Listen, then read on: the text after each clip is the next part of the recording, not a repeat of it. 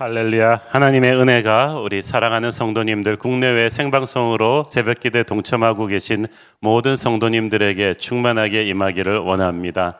우리 특세 여섯째 날 굉장히 지금 매서운 추위가 아, 전국을 강타하고 있는데 또 새벽에 각처에서 일어나서 또 기도의 자리에 채널을 고정시키고 계신 모든 성도님들에게 특별한 하나님의 또 은혜가 있게 되기를 축원합니다.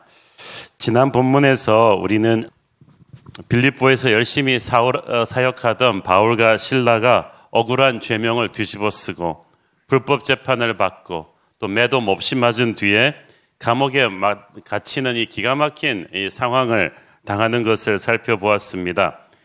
뭐 잘못해서 그런 것도 아니고 하나님의 일을 하다가 이런 억울한 일을 당했으니까 참 바울과 신라에게서는 원망과 불평이 나올 법도 한데 바울과 신라가 그렇게 반응하지 않았습니다.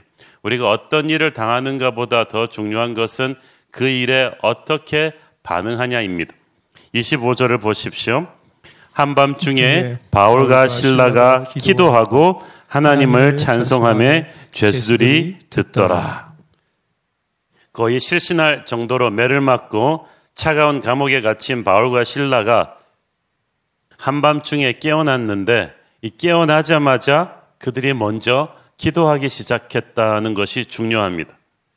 사랑하는 여러분, 인생에서 여러분이 예상하지 못했던 고난의 구렁텅이에 떨어졌을 때 여러분이 어떻게 해야만 합니까? 이때 마음을 강하게 잡수셔야만 합니다. 충격 때문에 한동안 멍해질 정도로 아픈 시련이 왔을 때 정신을 차리는 순간 여러분이 첫 번째 할 수 있는 것이 기도이기를 바랍니다. 바울과 신라가 그랬습니다.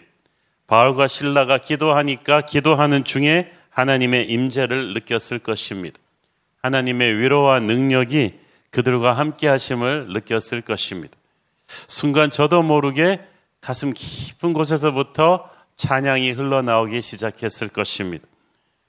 힘들 때 어떤 반응을 보이기 전에 기도부터 시작하니까 그 속에서 찬양이 흘러나왔다는 사실을 주목하십시오.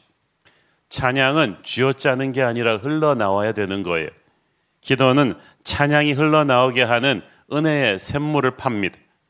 성경에 보면 그들의 찬송 소리가 밖으로 흘러나가서 다른 죄수들도 들을 수 있었다고 했습니다.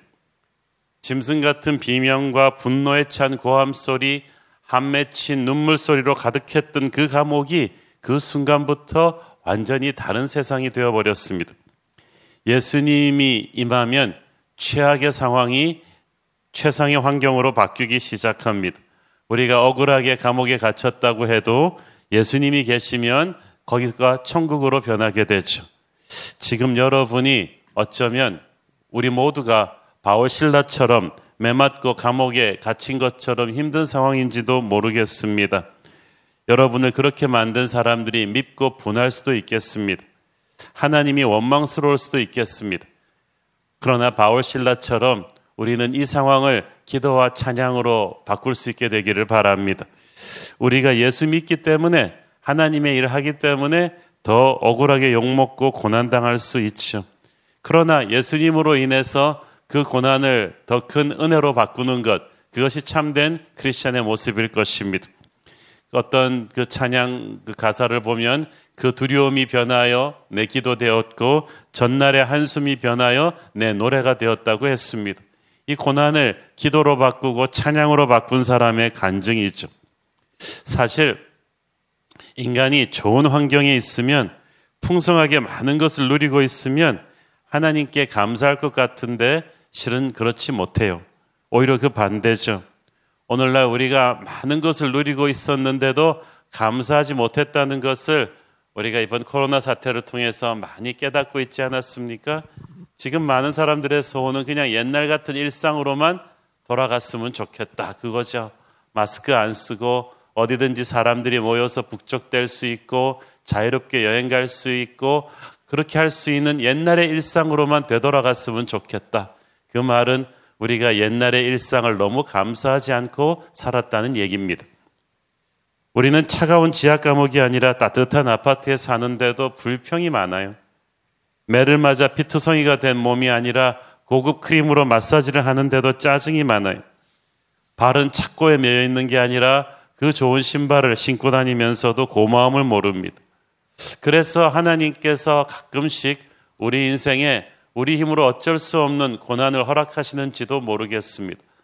아빠가 아들이 그렇게 자전거 사달라 그래서 이 자전거를 사주었더니 아들이 좋아하는 건 좋은데 그다음부터는 자전거 타고 노느라고 아빠를 완전히 무시해요. 선물에 도취되어 가지고 선물을 주신 일을 잊어버리는 거예요. 근데 어느 날 이 자전거를 누가 망가뜨려 넣었습니다. 뭐 아들의 힘으로는 고칠 돈도 없고 고칠 수 있는 스킬도 없어요. 그때야 아들은 애절한 눈으로 아버지를 바라보겠죠.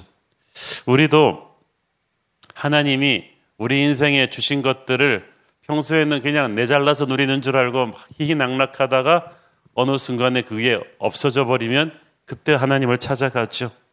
우리 사업이 흔들리고 가정에 불화가 생기고 사랑하는 사람한테 청천벽력같이 이제 그만 헤어지지 않은 말을 들을 때 우리의 인생에 예기치 않은 밤이 찾아올 때 우리의 생각이 달라지기 시작합니다. 또 우리가 본능적으로 인생의 밤을 피하려고 합니다. 그러나 하나님께서 우리에게 낮과 밤을 주셨다는 것이 참 신비하지 않습니까? 꽃이 아침에 아름답게 피기 위해서는 밤에 이 꽃봉오리가 이슬을 머금고 준비를 해야만 합니다. 인생의 밤을 통해서도 하나님께서 이렇게 꽃을 피울 준비를 시키시죠. 햇볕만 계속 내렸자면 그 나라는 사막이 되어버린다지 않습니까? 성공만 계속하면 그 영혼은 사막처럼 메말라 버릴 거예요. 교만해질 거예요. 그래서 하나님께서 때로 우리 인생에 불행의 밤을 주십니다. 배신의 밤을 주십니다. 좌절과 절망의 밤도 주십니다. 그래서 많이 울게 하세요. 그러면서 우리 몸에서 힘을 빠지게 합니다. 우리 영혼에서 도끼를 빼십니다. 그래서 성경에서 참 하나님의 사람들은 보면요, 참 처절한 외롭고 힘든 광야 속에서 믿어진 사람들입니다. 찬양을 말하는 히브리어 중에 야다가 있습니다. 야다는 두 손을 들고 무릎 꿇는 행위인데 사실은 군사 용어입니다. 완전히 항복했을 때 표현하는 행위죠. 그렇죠. 찬양은 항복입니다. 우리가 인생의 밤을 지나면서 하나님 앞에 완전히 항복하는 것입니다. 항복하는 사람은 자기 운명을 이제 저쪽에 다 맡겨버리는 거예요. 내가 죽는 거예요. 처절하게 하나님 앞에서 죽는 것, 그것이 찬양의 시작입니다.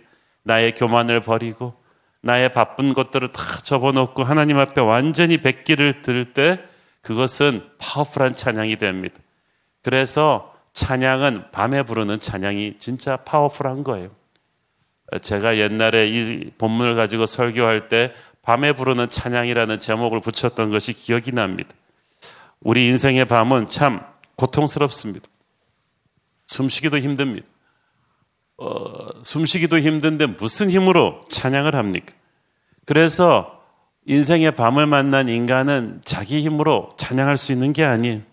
무슨 힘으로 하냐 하면은 그 옛날 수도가 발달하기 전에 우리 40, 50대 이상 되시는 분들은 아시겠습니다만은 옛날에 그 시골에 가본 펌프질을 해가지고 물을 길어 올립니다.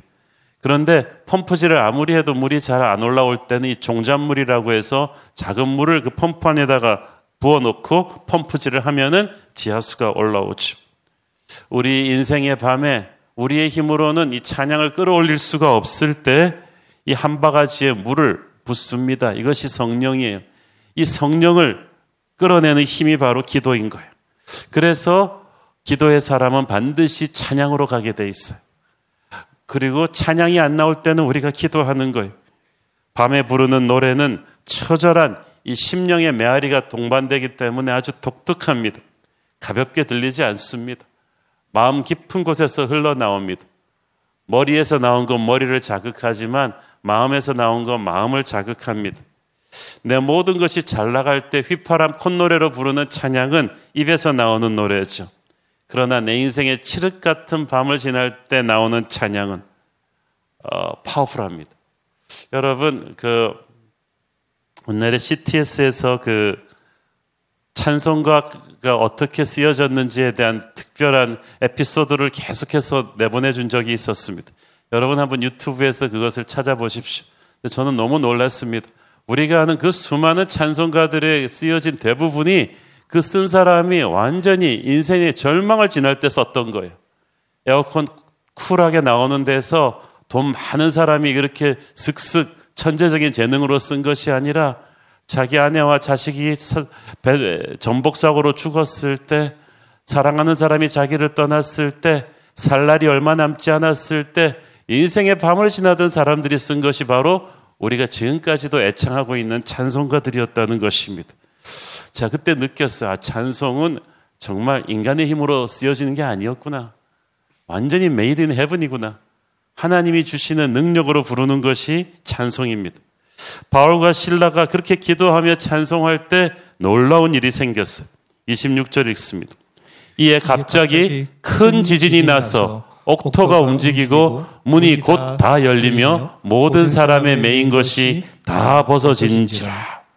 자, 바울은 하나님께 옥문을 열어달라고 기도한 것 같지는 않습니다. 찬양하면서 지진을 일으켜달라고 찬양한 것도 아닌 것 같습니다. 그런데 지진이 나고 감옥문이 열렸어요. 그리고 나서 바울과 신라만 있던 그 문이 열린 게 아니라 모든 묶여있던 착고가 다 풀려버렸어. 우리가 고난 앞에서 굴복하지 않고 기도하고 찬양하면 구하지 않은 기적도 하나님이 내려주십니다. 나를 묶고 있던 어, 착고가 풀리게 하시고 옥문이 열리게 하시는데 나만 그런 게 아니라 내 주위 사람도 다 그렇게 하게 하세요. 성경에 보면 이런 일이 많아요. 갈릴리 호숫가에서 폭풍에 휩쓸린 제자들의 배를 예수님께서 구해 주실 때 예수님이 그 제자들의 배만 구해 주신 게 아니에요. 갈릴리 호수 전체를 잠잠케 하시면서 다른 폭풍에 잠긴 배들도 같이 다 살았을 거예요. 여러분, 지금 여러분이 외롭게 기도하고 찬양하는 이 순간이 여러분뿐 아니라 여러분의 가정, 여러분이 속한 회사, 이 나라 이민족을 동시에 다 살리는 계기가 될 줄로 믿습니까? 기도하는 자가 주변 역사의 운명을 바꾸는 것입니다. 자, 그런데 더 희한한 일은 그렇게 감옥문이 열렸는데도 바울과 신라가 도망가지 않았어요. 얼핏 생각하면, 야, 할렐루야, 탈출하라는 하나님의 뜻인가 보다 라고 신나게 도망갈 수 있었을 텐데 바울과 신라가 그렇게 하지 않았습니다. 가만히 기도하며 하나님의 뜻을 기다렸습니다. 그러자 그들을 바라보고 있던 죄수들도 같이 탈옥하지 않고 또 조용히 기다렸어요. 야, 어떻게 이럴 수 있어요? 하나님의 사람은 벌써 주변 사람들한테도 선한 영향력을 끼친 거예요. 자, 중요한 건 하나님이 우리의 인생에 기적을 주시고 은혜를 주실 때 괜히 흥분해서 날뛰지 말고 하나님의 뜻을 한 번 더 기다려야만 됩니다. 빌립보 감옥의 이 기적이 단순히 바울과 신라를 탈출시키기 위한 것이 아니었습니다. 물론 바울과 신라는 그 감옥에서 곧 그 다음날 나오게 됩니다. 그러나 이 기적은 한 영혼을 구원하기 위한 하나님의 놀라운 계획이었습니다. 27절 봅니다. 간수가 자다가 옥문이 열리는 것을 보고 죄수들이 도망한 줄 생각하고 칼을 빼어 자결하려 하거늘 간수가 한밤중에 지진이 일어났으니까 놀랐을 거 아니겠어요? 깨어나 보니까 옥문들이 다 열렸어요. 그러니까 소관회를 확인해 보지도 않고 죄수들이 집단 탈옥을 했구나. 눈앞이 캄캄했습니다. 로마의 군율은 추상같이 엄합니다. 이런 대형 탈옥 사건이 나면 이 책임자인 간수는 아주 잔혹하게 사용당할 것이 뻔했습니다. 그래서 이래 주거나 저래 주거나 마찬가지라는 심정으로 칼을 빼서 자결하려고 했어요. 그때 바울이 이를 말렸어요. 우리가 어 28절 바울이 크게 소리 질러 이르되 네 몸을 상하지 말라 우리가 다 여기 있노라 하니 간수가 그 말을 듣고 칼을 떨어뜨렸습니다. 그제서야 등불을 들고 감옥 안으로 들어가 봤어요. 너무 겁에 질려서 감옥 문이 열린 것만 보고 다 탈옥할 것이라고 생각했는데 에, 간수가 잘못 판단한 거예요. 여러분 얼마나 많은 사람들이 고난이 왔을 때 두려움에 사로잡혀서 잘못된 판단을 합니까? 감옥 안을 들여다보지도 않고 상황을 정확하게 파악해 보지도 않고 최악을 상상하면 이제 끝났어. 난 죽어야 돼. 극단적인 선택을 하는 많은 사람들이 마지막 순간에 자꾸 이런 마귀의 음성을 들었을 거예요. 요즘 우리나라도 삶이 힘드니까 극단적인 선택을 하는 분들이 너무 많아서 안타깝습니다. 그러나 여러분 상황이 힘들고 어렵고 두려움이 몰려올수록 마음을 담대하게 먹기를 바랍니다. 이 간수처럼 문이 열린 것만 보고 최악의 상황을 지레짐작하지 마십시오. 하나님은 여러분이 그렇게 최악을 상상하고 주저앉기를 원치 않으십니다. 하나님은 뭔가 우리에게 새로운 소망을 주려는 계획이 있으십니다. 그것을 믿어야만 합니다. 그래서 지금 다 끝났다고 생각하고 포기하려는 분들 오늘 이 말씀 듣고 다시 용기를 내십시오. 간수는 그동안 감옥 간수하면서 수많은 죄수들을 보았는데 전부 다 피곤과 분노와 억울함과 두려움에 찌든 얼굴들 뿐이었어요. 그런데 자신이 낮에 그토록 매질하고 가둬놓은 바울과 신라의 얼굴이 설명할 수 없는 평안함과 기쁨으로 환한 거예요. 게다가 감옥 문들이 다 열려 있는데 다른 죄수들도 모두 바울 신라를 보면서 도망갈 생각을 안 하고 있어요.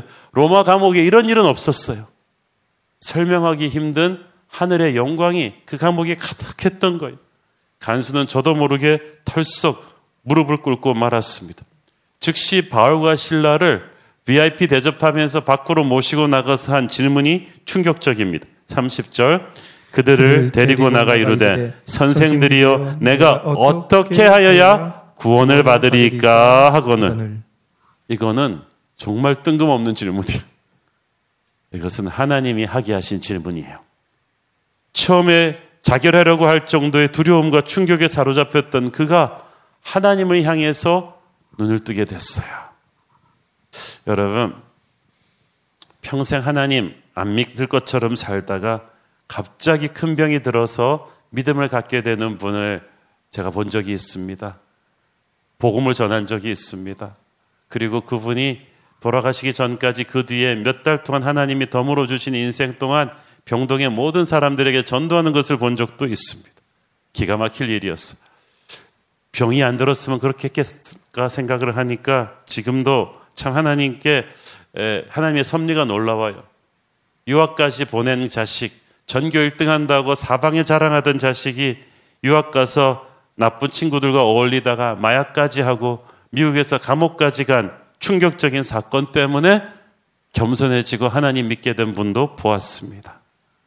승승장구하던 사업이 망하면서 하나님을 만난 사람도 보았습니다. 우리가 세상에 있는 것들을 잃으면서 하나님을 만나게 되는 경우가 있어요. 그것은 축복입니다. 지금도 하나님께서는 우리를 둘러싼 이 청천벽력 같은 시련을 통해서 하나님을 만나기를 원하십니다.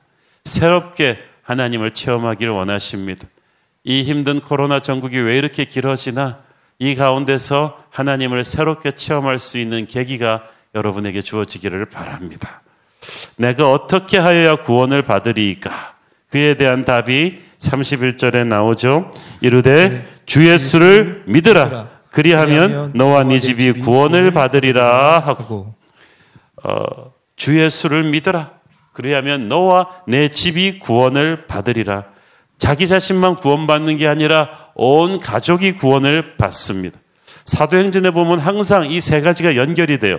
개인의 구원이 가정의 구원으로, 가정의 구원이 교회 그 민족 구원으로 다 연결이 되는 거예요. 그래서 개인과 가정과 교회가 연결이 되고 그것이 지역 사회 복음화로 연결이 되는 것입니다.